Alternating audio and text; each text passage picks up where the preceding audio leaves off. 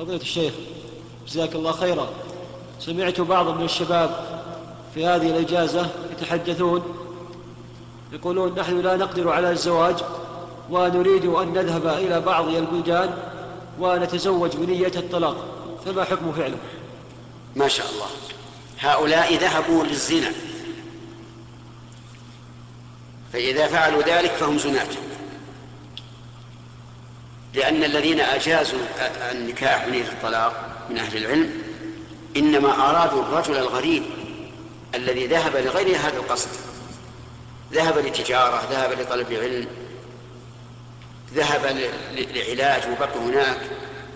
فهنا اختلف العلماء هل يجوز أن يتزوج بنية الطلاق أو لا يجوز؟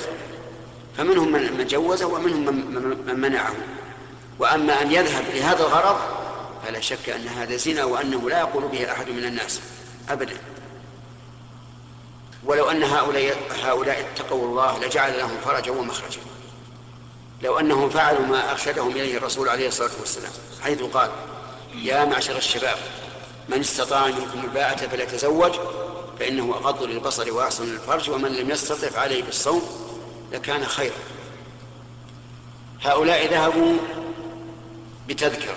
ورجعوا بتذكرة ونزلوا فنادق هناك قد تكون من هذه الفنادق وأكثرها ثمنا. وتزوجوا على على شيء. ثم سيعودون. فهم في الحقيقة ذهبوا للزنا.